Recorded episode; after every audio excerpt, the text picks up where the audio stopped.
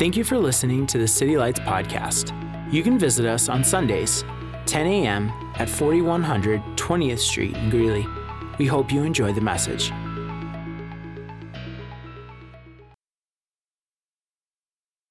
We've been in a series called Co Create. And uh, I think this is the last message I'm going to do in this series. Um, basically, what we've been talking about, the Bible says that we are co laborers with God, we are co workers. We work together with Him in this world. The Bible also says that we are co heirs with Christ, we are co inheritors with Him. We inherit what Jesus inherits. and the Bible also says that we will reign with Christ. And we're going to talk about reigning with Christ today. But in this series, I've said this a, a few times. Um, what we, we want for you, what we want for me, and for all of us is to realize our created value that God has called each and every one of us to be the creative and transformative agents here in this world. Um, God created us to be like Him. And if we're made in the likeness and the image of something, by, by default, we are going to be creative beings. God is a creator. He created us in his likeness and image. We are going to be creative beings. I think it's interesting that even people who are separated from God, people who don't have a relationship with Jesus, they still bear the image of creator. They are still creative.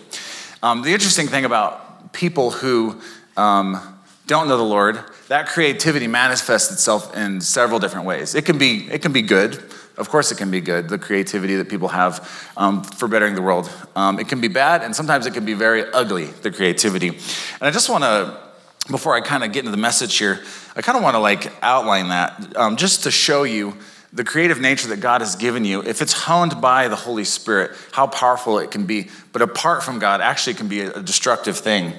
In the book of Romans, chapter 1, the Apostle Paul, um, in the first chapter, starting in verse like 18, he outlines kind of a um, the trajectory of man outside of God's will. People who don't know God. In verse 18, he starts talking about a downward spiral of mankind separated from God. When man left to himself, what does he do? There's this downward spiral of, of their minds becoming darkened and the futility of their thinking.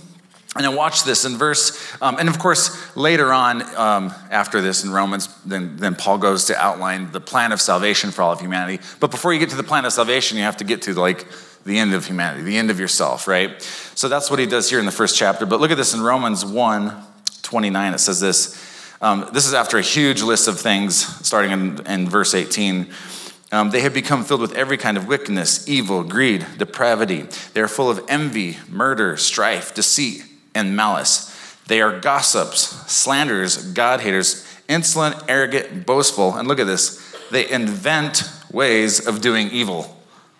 so that's the creative nature of God outside of the influence of God manifesting in people. They actually invent ways of doing evil. Humanity, truly humanity at its worst, is when it's using our God given authority and our God given creative nature to invent ways to do evil.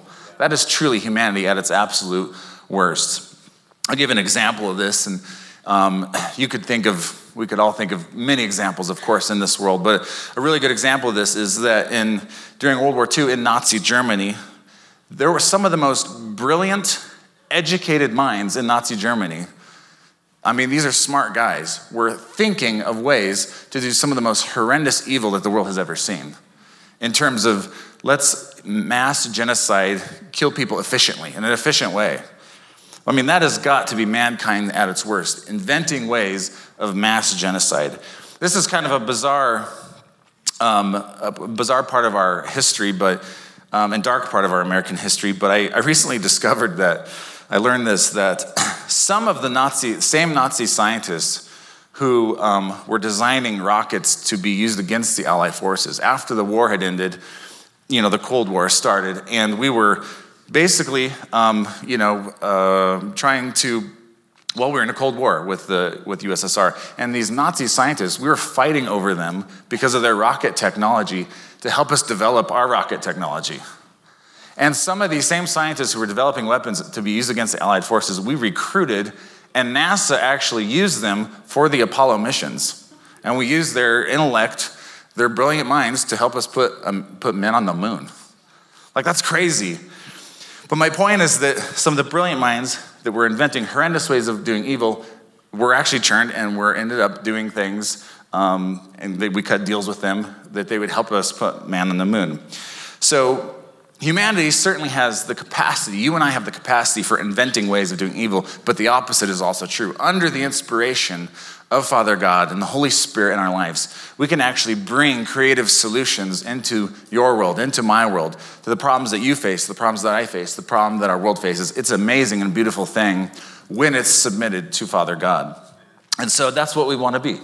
We want to be we want to have our creative and authority nature that God has given us submitted to, to God to bring about amazing things in this world. Um, so today, this is part five of this series. We're going to talk about what it means to co-reign with Christ. The title of my message today is called Training for Reigning. Everyone say training for reigning.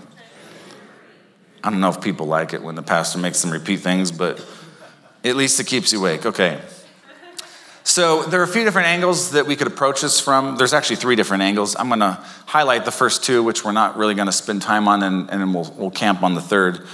But um, the ways that we reign with Christ, there are three that we're going to highlight. The first one, the first way that we reign with Christ, and I just want to give you the biblical foundation here for the idea of reigning with Jesus, the idea of reigning with Christ. I didn't make this up. This is in your Bible. Okay, you can go read this. So, um, I didn't make this up because I thought it was a cool idea to reign with Jesus like he thought this up. And this was his plan from the foundations of the world, okay? So, way number one is we will reign with Christ in eternity.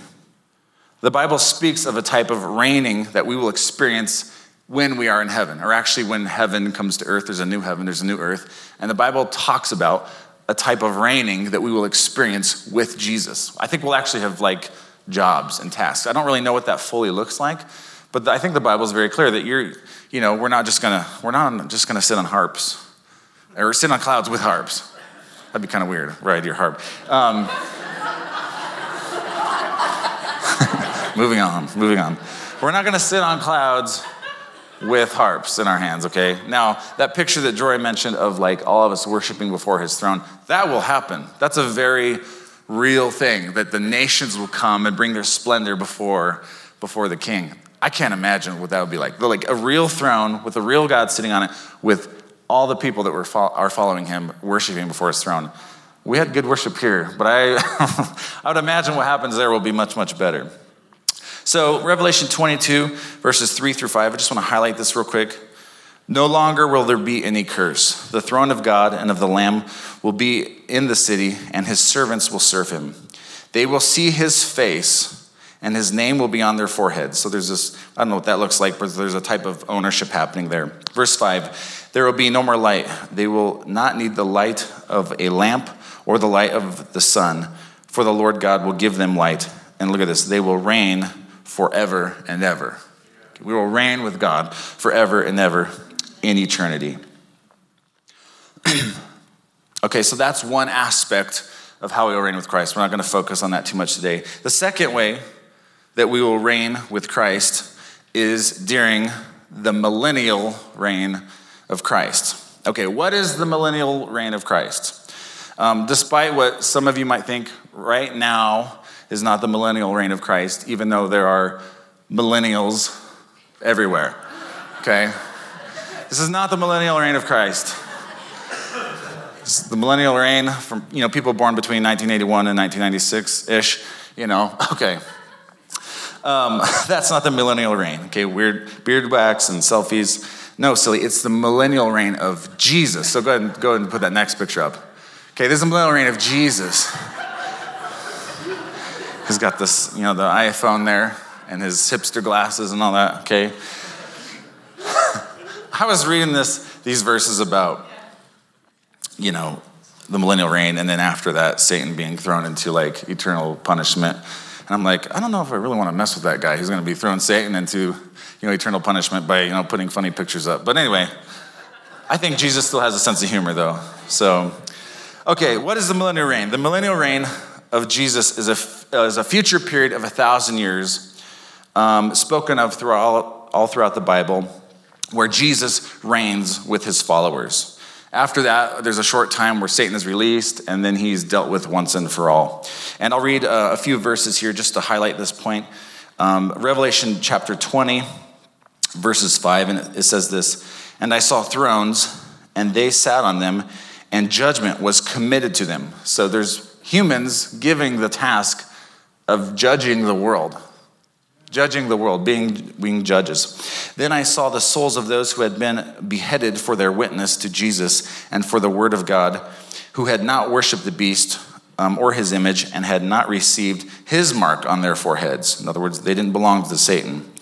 And they lived and reigned with Christ for a thousand years. Okay? So during this period of a thousand year millennial reign, there's no death. Um, Jesus is actually in bodily form here on earth did you know Jesus has a body right now in heaven?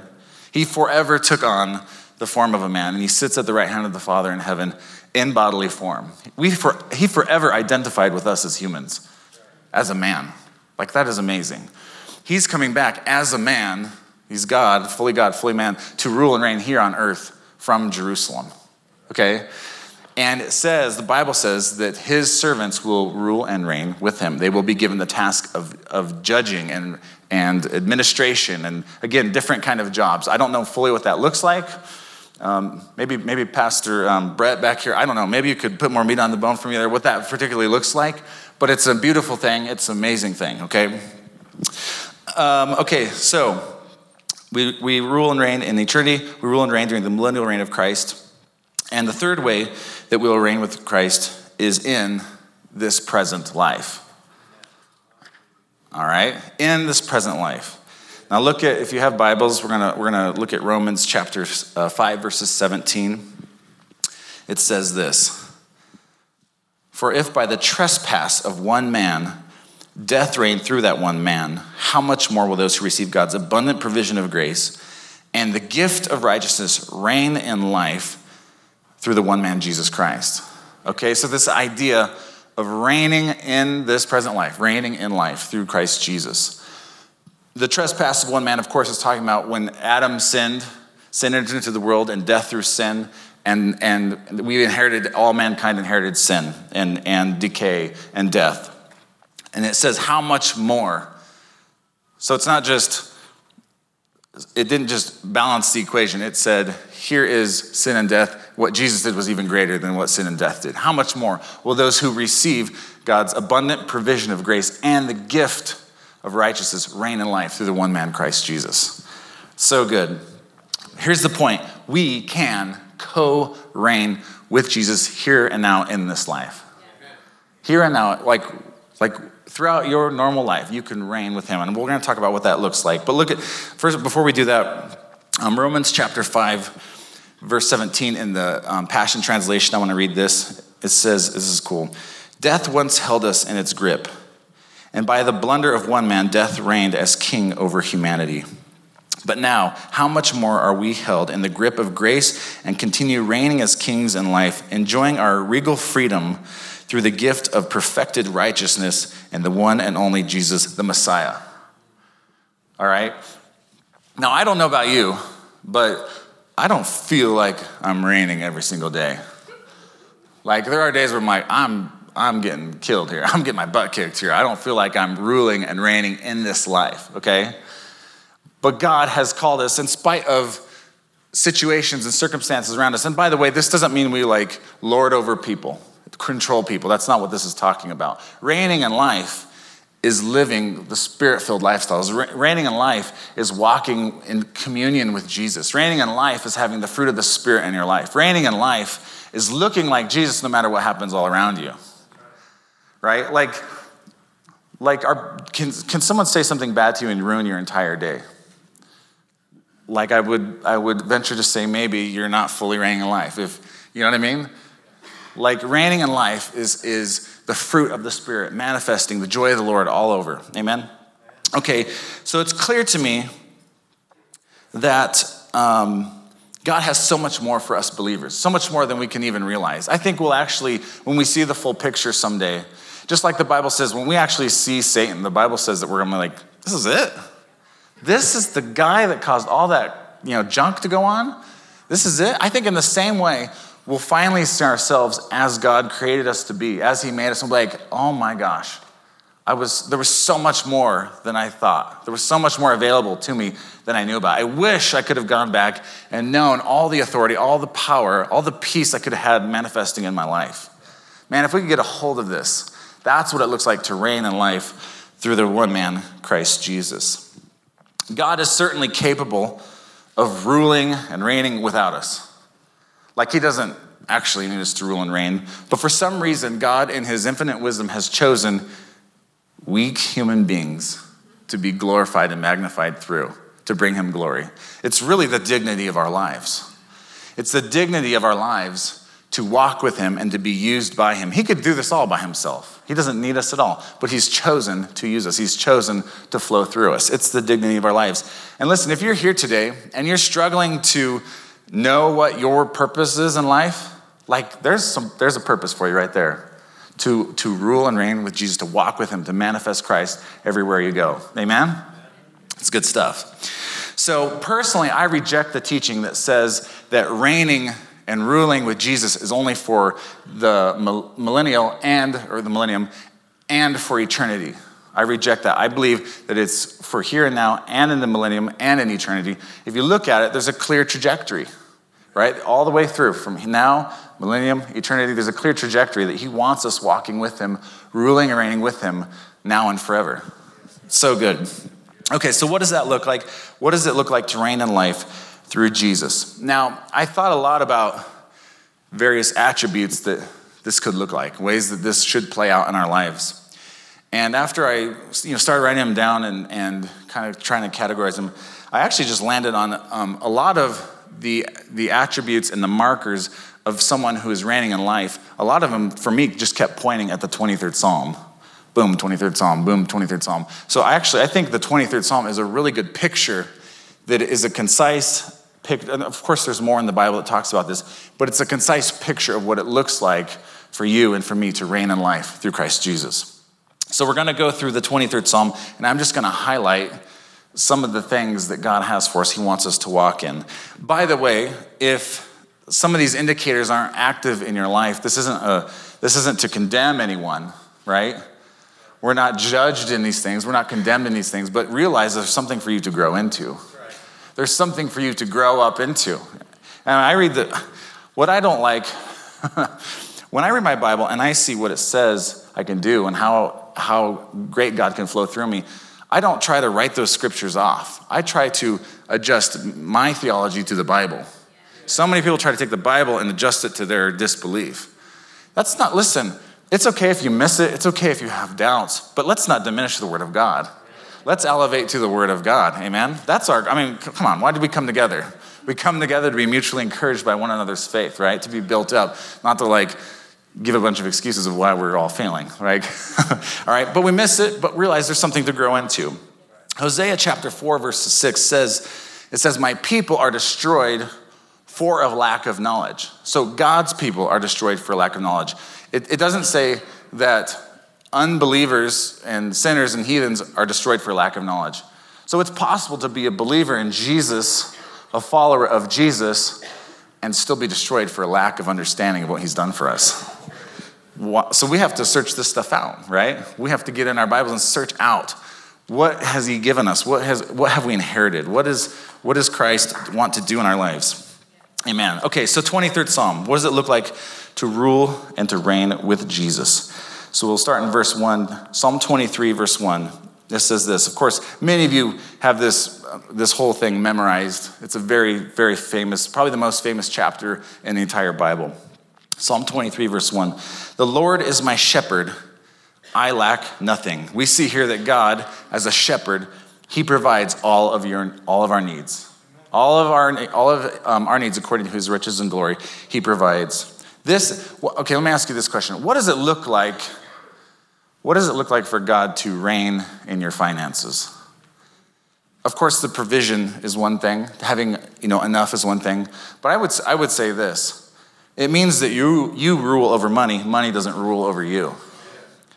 You, you don't serve money, money serves you. And listen, money in and of itself is a cruel master. Money is a cruel master. It's a, it's a terrible uh, master, but it does great things when it's submitted to God. When you submit your finances to God, when you're ruling in life through the one man Christ Jesus in the area of your finances, it's a beautiful thing, and God can do amazing things through it. All right, verse 2, Psalm 23, uh, verse 2. He makes me lie down in green pastures. He leads me beside quiet waters. Again, the metaphor here is that of a sheep and a shepherd, right? Jesus is the good shepherd. We're the sheep.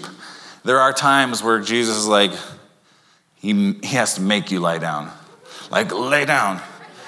Those of you who have young kids, you know what I'm talking about. Go to bed, lay down, get in your bed, stop getting up. Like, make them, like, you need rest, you're gonna melt down tomorrow if you don't get enough sleep, and I'm gonna melt down if you don't get enough sleep, right? I, I, think it's funny that when you're a kid, you like never want to take a nap, and when you're adult, you would like pay money for a nap, you know? It's like, I would buy a nap right now. And you just don't want to take one. So, Jesus gives us rest. He leads us beside green pastures and, and still waters. In the Old Testament, God commanded his people to take a Sabbath rest, a day of rest, a day off, which of course is like a really good idea. If you don't have at least one day off a week where you're just able to rest, you should, there's certainly wisdom in that. But in the New Testament, Jesus actually is our Sabbath rest. He, we rest in Jesus. We rest in the finished work of the cross. Okay, we rest from the pressure of performance to be good enough for God. We rest from religiosity. We rest in Him because He did it all on the cross, and we are able to just step into sonship, right? Sonship is free. Like you, you step right into that. We talked about last week. By the way, I heard a lot of good feedback from my message last week. If you missed it, um, go, go to citylights.church and listen to it. But we talked about how sonship is, is a free gift. Identity and sonship is a free gift, or daughtership. But maturity is something that you have to grow in, okay? But sonship is a free gift. We rest in the finished work of the cross. We can come before Him, not have to strive to be good enough for Him, and, and, and from doing and performing all, the, um, the all of the law. And that's not just, but with Jesus, we rest in Him not just one day a week, we rest in Jesus every day of the week. 24 7, 365. It's a perpetual place of rest in Jesus. He makes us lie down in green pastures. Uh, verse 3, Psalm 23, verse 3. We're actually going to get three points out of this verse. He restoreth my soul. Listen, your soul is your mind, your will, and emotions. What does it look like to reign in life? It looks like your mind, your will, and your emotions being restored by Jesus. Like this world affects us. Like there are stressors, the, the, the, the pleasures and the pressures of life mess with our soul. The influences all around us mess with our soul. But Jesus, as the good shepherd, he comes and he ministers to our soul. He refreshes our mind, our will, and emotions. We need that desperately, right? That's why we have things like inner healing ministry where you can if you're stuck in an area, you can get, you can get healing. Jesus wants to, he wants you to be healed. He doesn't want to see you get trampled over. Okay, he wants to, um, he wants to um, have you healed in your mind, your will, and emotions, and that's what reigning in life looks like. Um, again, Psalm 23, verse 3 He guides me along the right paths for his name's sake. Okay, point number four is that God leads us. A mark, uh, an indicator of reigning in life with Christ Jesus is that he, his leadership is evident in your life. Jesus is a really good leader. In fact, he's a much better leader than you are a follower. Okay? But his leadership is in your life. Um, Psalms chapter, just as a cross reference, um, Psalms chapter uh, 37, verse 23, it says this The Lord directs the steps of the godly. And check this out He delights in every detail of our lives. He's not just burdened by like the big things in your life, like, okay, I'll, he actually delights in the, the, tiniest thing in your life. He cares about the littlest thing in your life. And, he, and he's not burdened. It doesn't, it, it's not a problem for him. He's actually delighting to like get involved in every detail. Every detail of your life. I, I know like one of the differences between men and women, they say women are like a bowl of noodles. So like everything touches everything, right? So one area of your life just affects all the other areas of life. And men are really good at being like a waffle, like compartmentalization, right? You can be having terrible time in one area of your life and you're like, we're just, it's a, I mean, it's a strength and a weakness. but listen, God wants to flood every compartment of your life. He wants to affect every area. He cares about every detail of your life. Amen? okay, Psalm 23, verse 3 again. He guides me along the right paths. Look at this, for his name's sake. Point number five is God is glorified in you and through you. That is a mark of a person who is reigning in life through Christ Jesus. That God gets glory out of your life. Listen, let me ask you a question Is God getting glory out of your life? Is he being lifted up, magnified? Is he being glorified through your life? my, my, uh, my wife kind of has, I think she preached on this on Tuesday at the, the ladies' gathering. But um, one of the mantras of my wife's life is, especially when she's going through something hard, is like, Jesus, just be glorified through this. I don't know what you're doing, I don't know what's going on, but get the glory, get maximum glory. In fact, here at the church, when something's really hard or, you know, someone leaves our church or whatever, goes to another, I'm like, you know what, God, just please be glorified. You know, if there's something I can learn from this, great. But God, just be magnified, just be glorified. And so when you're going through those hard things in your life, you're going through those stressful things, like, and and and in the good times, the, our mantra should be, God, get maximum glory. We were created for His glory. We were created to bring glory to His name. I want God to have maximum glory from my life. Amen. So that's a indicator that you are reigning with light and in life with Christ Jesus if your life brings him glory. All right, Psalm 23, verse 4, we're, we're almost done here. It says this Even though I walk through the darkest valley, I will fear no evil. I, the, new, the, the King James Version says, Yea, though I walk through the darkest valley. I don't, I don't know what all the yea is about. Yea, though I walk through, through the darkest valley. all right. Even though I walk through the darkest valley, I will fear no evil. Okay, this point, this is kind of a goofy way to make a point, but I'm making it. You are a thermostat, not a thermometer. Okay? You are supposed to be a thermostat, not a thermometer.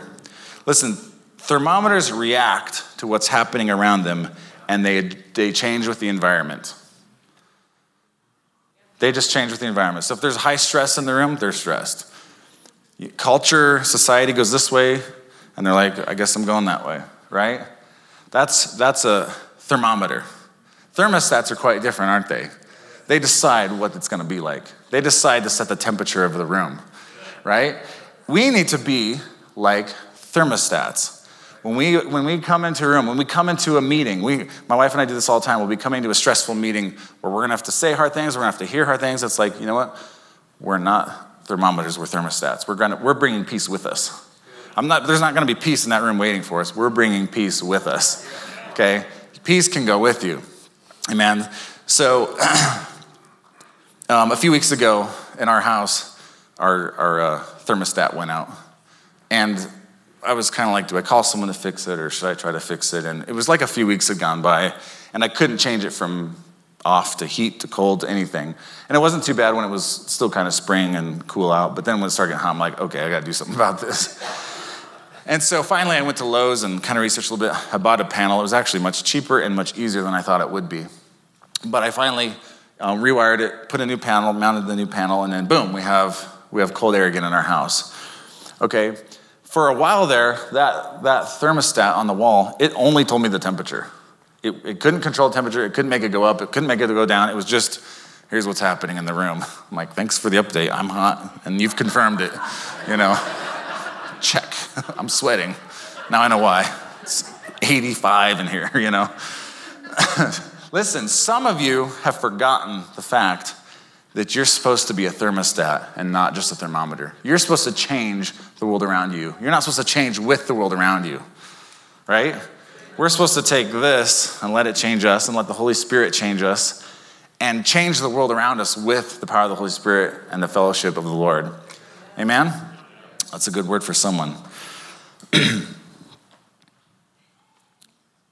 All right, let me, on this point, let me give you a little how to. I've kind of said what it looks like, but let me give you a little how to on this point. This is easier said than done, but I promise if you do this, um, it will work in your life. Philippians chapter 4, verses 4 through 7 is a, is a really good verse to highlight this. If you're going through a trial, it's, it's hot in the room, you want to be a therm, thermostat. It says this What does it say? Rejoice. It starts with saying rejoice. Praise God. Rejoice. Right? Rejoice in the Lord always. I will say it again. It's so important. I'm going to repeat myself. Rejoice. Let your gentleness be evident to all. The Lord is near. He's ever present. Come on. Do not be anxious about anything, but in every situation, by prayer and with petition. Look at this. With what? With thanksgiving, present your request to God. And, the, and then what will happen? The peace of God, which transcends all understanding, will guard your hearts and your minds in Christ Jesus. Okay, here's the problem. If we don't mix our prayers with um, thanksgiving and, and praise and rejoicing, it turns into a complaint session, doesn't it? That's the problem. Prayer should not just be your complaint section. Yes, God will hear your heart. You can bring your request to Him, but mix that with thanksgiving. Mix that with prayer. Even like, God, this situation is terrible. Well, find something else to be thankful for and thank Him for that. And you'll see that will actually change the atmosphere of your mind, that'll change the atmosphere of your heart, and change the world around you. If you just acknowledge something good going on in your life, there's something about thankfulness. There's something about giving God praise, even in the storm. We sing about this like almost every week. Praising God through the storm. There's something about that that changes the atmosphere in our lives. I'm giving you something to work for your life, okay? the peace of God will guard your heart and mind when you're going through a storm if you do this. It will, it's the peace of God that goes beyond our intellectual understanding. There's no reason why you should have peace in that situation, but you have peace, right? Ever gone through a situation and the peace of God is just so prevalent? It's like, I should be freaking out and everyone should be freaking out, but we're not. What is happening? It's the peace of God that goes beyond our natural ability to comprehend. It's from, it's from the Lord. Okay, let me, let me give you one other how to for this point. We're almost done here. If you're going through the valley of the shadow of death, if you're walking through the valley of the shadow of death, keep walking. This is an important one. It doesn't say, even though I sit in the valley of the shadow of death, or even though I stop and sulk in the valley of the shadow of death, I will fear no evil. He says, no, yea, though I walk through the valley of the shadow of death, I will just, I'm going to keep going through the valley of the shadow of death. Don't stop in the valley of the shadow of death. That is hugely important. So, example, when you're depressed, maybe you shouldn't just lay on the couch. Maybe you should get out. Maybe you should go get involved in community, come to church, be around people, go do things, right? Like put your faith into action. Don't just sit in the valley of shadow death. Actually take steps and move through it. And I have total empathy and sympathy for people struggling with that. But we don't want to sit in the valley of the shadow of death. I re- this has happened to me a few times. We hike a lot. And sometimes it's like, well, we're going to go on an afternoon hike and it's not going to be very far. And like, we either don't take a headlamp with us, or the headlamp I took with us had low batteries, and then the hike goes longer than I thought, and you have to flip it on. And one time I was hiking from, um, let's see, it was Devil's Backbone over to, to Coyote Ridge, and it and it got dark on me, like dark. and so my headlamp put my headlamp on, and it was just, you know, that feeling where it's, oh, and I get my phone out and then it's uh, like, and then you're just like groping in the dark here, you know. And it wasn't like dangerous where I would fall or something like that, but it was like, it's gonna be slow. I know this, but I can't stay here tonight, you know. I'm just gonna keep moving. Eventually, I will get out of this valley that I'm in, right? Come on, guys. That's what it's like in your lives. I was on a hike with Alex one time. This happened with us too my headlamp went out and my phone went out. And then that one was even worse though, because it was pitch black and I literally couldn't see anything. And uh, luckily, someone, someone came up and rescued me.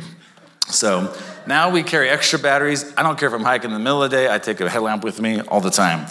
It's happened way too many times. Listen, if you're going through the valley of the shadow of death, keep moving. Don't stop in the valley of the shadow of death. Okay, uh, verse. Let's look at verse four.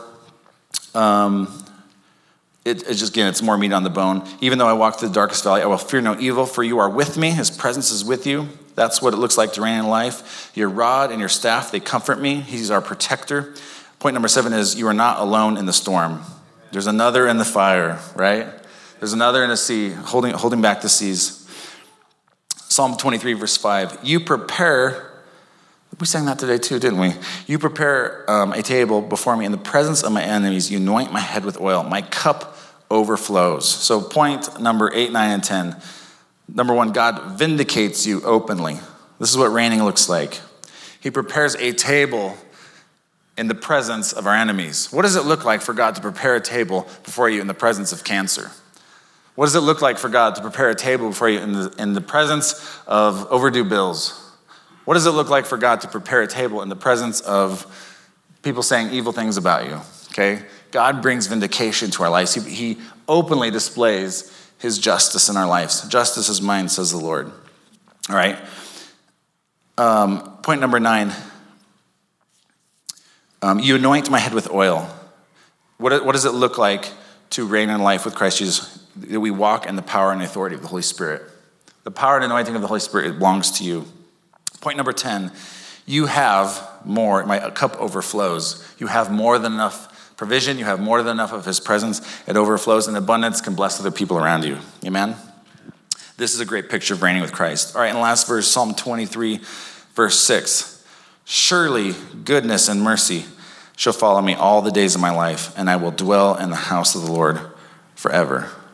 Point 11 and 12 is God's blessings actually overtake you. When you're reigning in life with Christ Jesus, his blessings sneak up behind you like a creeper, you know.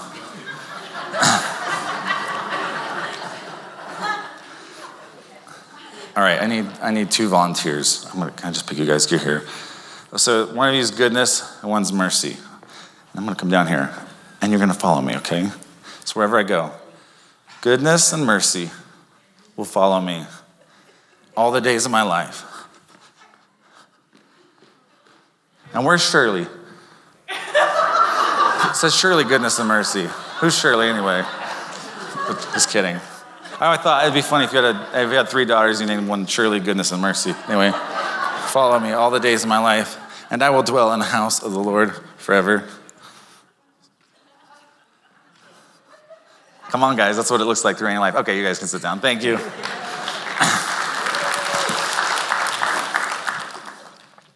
We'll dwell in the house of the Lord forever. Let me, I'm going to close with this. I'm going to read Psalm 23, the whole thing in the Passion Translation. This is so good. the Lord is my best friend and my shepherd. I always have more than enough. He offers a resting place for me in his luxurious love. His tracks take me to an oasis of peace to the quiet brook of bliss. That's where he restores and revives my life. He opens before me paths to God's pleasure and leads me along his footsteps of righteousness so that I can bring honor to his name. Lord, even though your path takes me through the valley of deepest darkness, fear will never conquer me, for you already have. You remain close to me and lead me through it all the way. Your authority is my strength and peace. They comfort, uh, the comfort of your love takes away my fear. I'll never be lonely, for you are near. You have become my delicious feast, even when my enemies dare to fight. You anoint me with the fragrance of your Holy Spirit. You give me all I can drink of you until my heart overflows. So, why would I fear the future? For your goodness and love pursue me all the days of my life. Then, afterward, when my life is through, I'll return to your glorious presence and forever be with you. That's what royalty looks like, guys. That's what it looks like to reign in life through Christ Jesus. Again, if you're not there, that's not to condemn you, but that is to say there's something for you to grow into. All right? My people perish for lack of knowledge. Find out what the Bible says you can have and should have, what you should be inheriting in this present life. Amen? All right. Why don't you guys stand on your feet? I'm going to pray, and uh, Emily will, I guess, dismiss you guys. Father, we love you. We thank you. Um, we thank you, God, for the dignity of our lives. You've called us to be friends. You've called us to be lovers. You've called us to be the bride of Christ, Lord. And we want to live this life to bring glory and honor to your name, Lord. And we just um, give you the keys of our heart, Lord God. Fill every, every spot, fill every nook and cranny. We thank you for your goodness and kindness in our lives. We love you in Jesus' name. And everybody said, Amen. Thanks again for tuning into the City Lights podcast. We appreciate your support and we'd love to fellowship with you. You can visit us on Sundays, 10 a.m. at 4100 20th Street in Greeley. Be sure to check out our website at citylights.church, where you can submit prayer requests, receive info on special events, and find our social media links. We're glad you could join us, and we hope you have a blessed week.